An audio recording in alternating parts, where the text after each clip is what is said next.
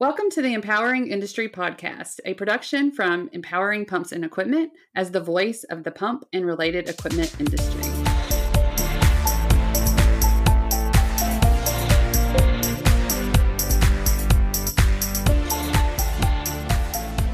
Welcome to the Empowering Industry Podcast. I'm your host, Charlie Matthews, and I am yet again excited to bring you a special guest. I am excited about the podcast. I love being here for you. I love being able to share these stories of amazing people that I've met. Um, so make sure that you subscribe to our channel so it'll show up easy for you. You just, you know, get the notice when it's a new one out. Um, and then share this episode. You're going to love it. I'm going to love it. And I, I, just already know because Abigail is extra special. So, uh, Abigail, if you will start with introducing yourself and we'll go from there. Yep, I'm Abigail. You can call me Abby. I um I've been an engineer for one year and about eight months and loving it, loving every minute of it. It's ever changing, you know, and um, such a wonderful industry. And you make it, people like you make it just so much more wonderful. So, and I'm really happy to be here. I work at an EPC in Houston. That's an engineering, procurement, and construction company. And they were established in the late 60s, so well established. And I work on rotating equipment. And that is what this made me so happy. When you yeah. So I met you at Epic. That is the Empowering Pump and Industry Conference. If y'all haven't heard of that yet, it's a our event. The first one we've done was last uh, November, uh, and we're doing it again November 14th and 15th in Georgia this year at the Water Tower. So I'm excited about that.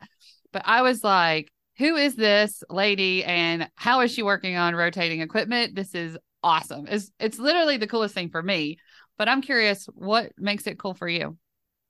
Makes it cool for me is well it never seems to stay the same right? Every every piece of equipment's different. Every piece of equipment has a new requirement has a new quirk to it has a new specification.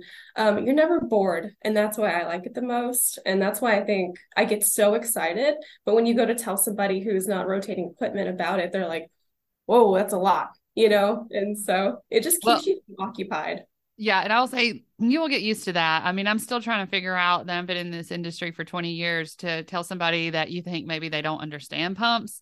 Like, mm-hmm. I'm in the pump industry, you know, and they're like, well, uh, you're pumping up a bike. Like what, you know, they, they just all kinds of different scenarios, but you do get used to telling the story because it's important in the work that you're doing is so important out in the industry. So how did you get into this?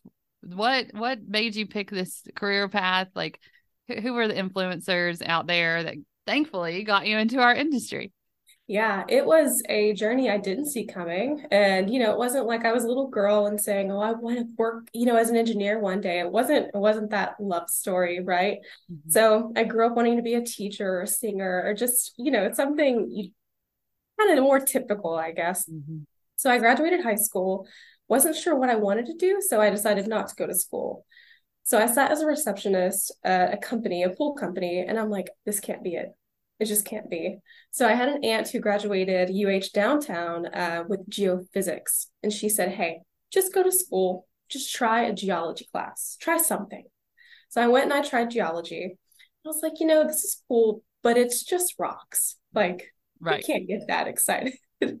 and so I thought, let me. Well, I have something. to pause for. I have to pause for a second because yeah. you, my daughter, she gets so excited about rocks. There are so many different rocks in her pocket, like yeah. growing up. So I, I, I think about rocks uh, all the time as like a career path for her, but it doesn't mean that it's exciting for you. So continue yeah. on. Yeah, well, I I actually am still guilty of like if I go somewhere, I pick up a rock See, there's just something like, about it. yeah, it's like, oh, this is like I remember where I got this, and it's just so cool. But I didn't want to make it like my whole whole life. I just have a shelf in my home with all the rocks. That's awesome. So, yeah, I decided to go for something I didn't have any idea I could do. You know, like reach for something. You're like, I might, I might miss, but I'm gonna at least try, right? So I tried for engineering and I thought, I've never been good at math. I don't know how I could swing this. Mm-hmm. Turns out it's not that hard if you apply yourself. And it wasn't the hardest part. Math wasn't. It was just the endurance of um, the material, you know, like fluid mechanics and those kind of abstract classes. Turns out I loved it. I loved something I never thought that I could. Um, and yeah, the rest is history. Hopefully I can just keep on going in this path because I'm loving it. So, so did you graduate in mechanical engineering? Is that what you ended up with? Yes, okay. mechanical engineering. And is that because I, of course, didn't. I didn't even know that engineering was a path that I could take. Uh, you know, so I don't. I, I'm learning every story that y'all tell me. But how did you decide between the disciplines of that? So that's funny. Um, chemistry is on paper. You see these reactions happening, and you're like, is it really? And of course it is. Of course it is really. But electrical, same. You're like, okay, all this, all these currents and voltages, they're can't see them. Of course, you can get shocked by them. you can feel them. Yeah. Yes, and feel them. But mechanical was something you could see. And so I thought it was pretty, pretty easy because I was like, oh, that makes sense. Mm-hmm. You know, I can see that happening. So that's kind of why I chose mechanical over the others even though the others are more abstract and more interesting and honestly to me more difficult mechanical was just my thing. I loved physics too. Mm-hmm. so. Well I, I love that. And I, I think that it's an inspiration to everyone right to go out there and try something new see where you fit. What what really does connect with you right? Because there's so many disciplines. There's so many um, i think about environmental engineering a lot because I, I love to do a lot with water and and i think well I would at least be interested in that, right? Like, so you could study it and get better and, and knowledge if you were interested in it. So uh, I think that was awesome. How courageous of you to jump out there and, and look for something more.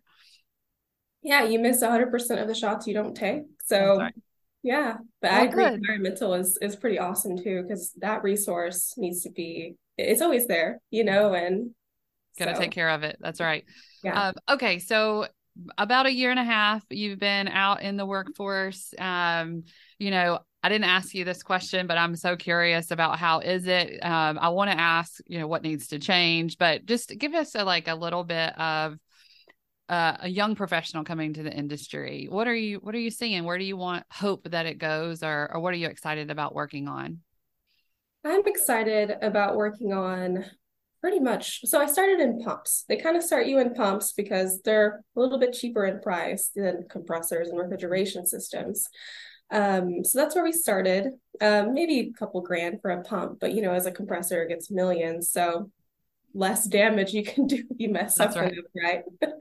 so I started in pumps. Um, it's actually pretty rare for a new grad to come into an EPC as an engineering firm because you don't know what a pump is if you if you sat on it right? Mm-hmm. Like you come in from college and you see a pump on your on your system and it just takes water from one point or fluid from one point to the next and you're like I don't know what it does. It just works, right? Mm-hmm. So you get here and you find okay, there are like 200 components to this one little thing.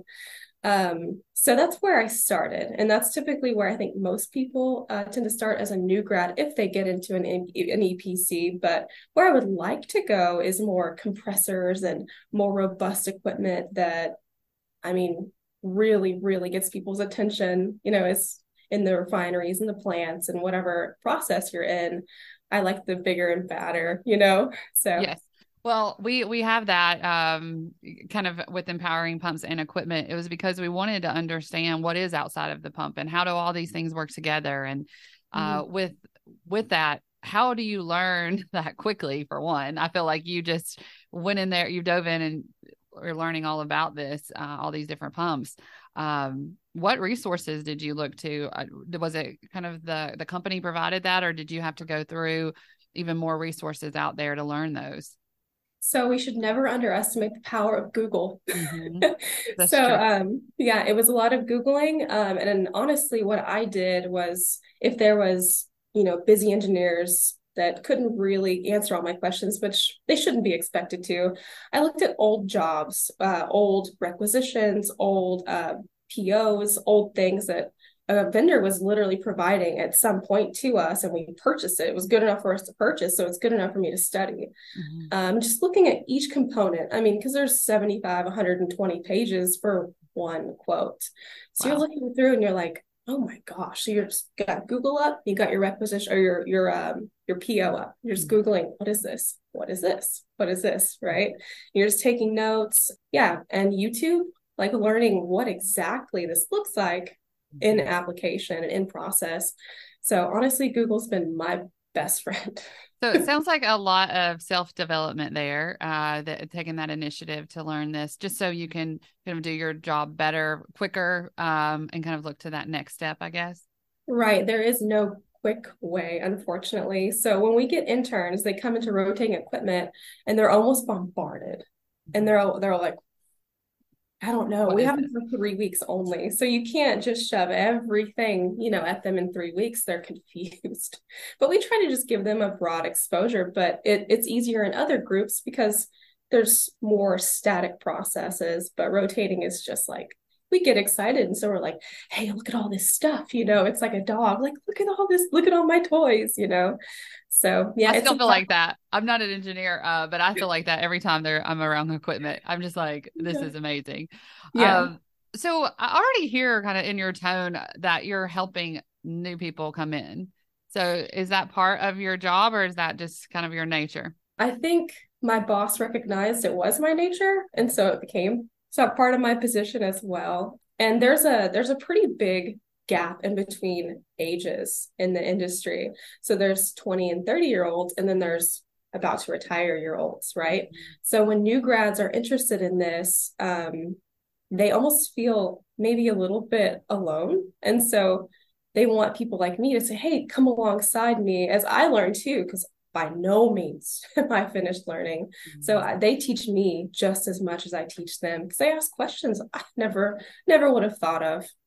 So, yeah, and I think that's so good. Uh, we're all trying to figure out this uh, the workforce and how we can educate everyone and taking willing people like you to to be that bridge for for us. I I'm the first millennial, the age of the first, you know, and I think I, you know, understand the first computer and how that we went through all of that. And and and then I love technology and like continuous improvement I guess is the best way um, that that I fit into that um but there is a there's still challenges sometimes but if you can find the fit that's going to attract the talent that that they know that you're you're looking out for them that you want to help them develop and you can tell that. I mean i i'm just talking to you now and i already can kind of feel that from you that you have that like mindset to help and mentor others um, kind of naturally. So I'm glad that I'm glad that they have you there um, and your team. Uh, I met several of your team members too, and I think I mean that's what I got from them too. So I think that they were y'all are recruiting the right people as part of that organization. Um, is there anything else, I guess, kind of that you want to talk about? Is there anything that you're working on or that you want to you know leave our listeners with? I would say no matter what role you're in, I know we're or your equipment, yes, all types of equipment there's just never a cap to learning. So just learn as much as you can and continue to pour into whoever seeks to learn from you. Um, we're never to hold, you know, withhold our knowledge from people. We have it so that we can pour into others and, and make our industry better and make it more understood instead of this abstract, difficult, you know, position to be in. It's really not. So I would say just learn them as much as you can. Never stop and always share. Yeah i, I love that. And um, i wanted to ask you a little bit about empowering women in industry. I haven't touched base with you on this. This is an event that we put together. It's um, i guess five years old. It'll be in chicago this year uh, on october the 5th it follows WEFTEC so the, uh, that water wastewater conference. And we we love it again it's just developing people bringing people alongside you. Um, i know that uh, texas has several organizations like that that are supportive but um, i know you have a couple of women in your organization too because i've already met them but you feel that sense of community. Do you have that? And and i guess is there any other organizations that you want to mention actually S&B has been so supportive of me, whether it be male or female. Mm-hmm. I've just seen nothing but opportunity and nothing but help. Um, as far as outside organizations, I haven't I haven't had anyone reach into me or I haven't reached out mm-hmm. simply because internally, like I said, I have I have what I need, um, and they're always giving me more than what I ever thought I could be doing.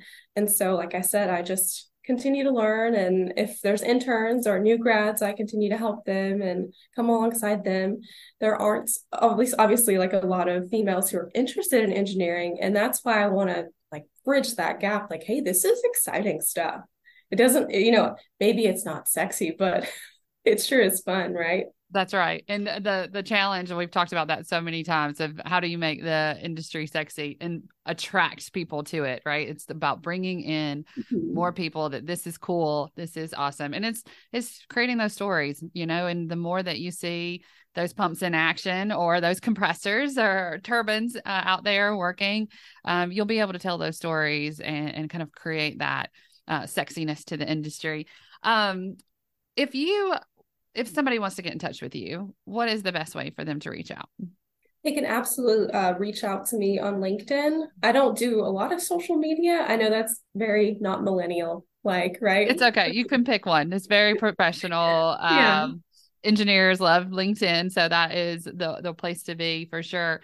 Um, so yeah, we'll include that in uh, the show notes, just a link where they can connect with you. Okay, yeah. I love hearing that um, your organization is supporting you and mentoring you and providing opportunities for others. That is a win, and uh, I love to hear those success stories. So thanks Thank for you. sharing that with us. Okay, before you go, um, I'm going to do a little rapid fire just for fun. Um, what is your favorite book? My favorite book. So I go through seasons of reading, like different topics, different genres. Right now, I'm on more of a business development. I know that might sound boring, but um, one that was helpful, whether you're young or old, uh, it's called Atomic Habits by James Clear. Just the process of being kind to yourself while you learn new habits instead of saying, Hey, I'm a failure. No, just your process was wrong. Mm-hmm. Like, here's how you create better habits. You know, it's a very gentle way of easing into new habits, whether you're young or old, you know. I so love that. Really- and I have read that book. It's on my shelf over there. Uh, okay, I should probably yeah. I should probably read it again, actually. Uh, thanks for the reminder. Uh, okay, so music wise, do you have favorite song or band that you follow? So I listen to anything from Randy Travis to like Metallica. Like okay. I have this huge range, but I think it might be the fact that I went to rodeo for the first time last year and met Cody Johnson. I think Cody Johnson's going to be my favorite artist, and I love his song "Till You Can't." Love it. Because love it. Yeah, it's just what you can do now. Do it because there's going to be one day you can't. like it's just it's a great song. That gave me chills. Um, okay, so the best advice that you've ever received. Best advice I've ever received. Let's see. Um, I would say my dad gave me pretty good advice when he said, when I was about 16, he told me, Abby, when I was 16, I thought I knew everything. And then I got to 20 and I said, Well, I didn't know anything when I was 16. Now I know everything. And then he said that story at 25 and then 30 and then 35 and so on. And so I took that from him and thought, I'm never ever going to think to myself, I know everything.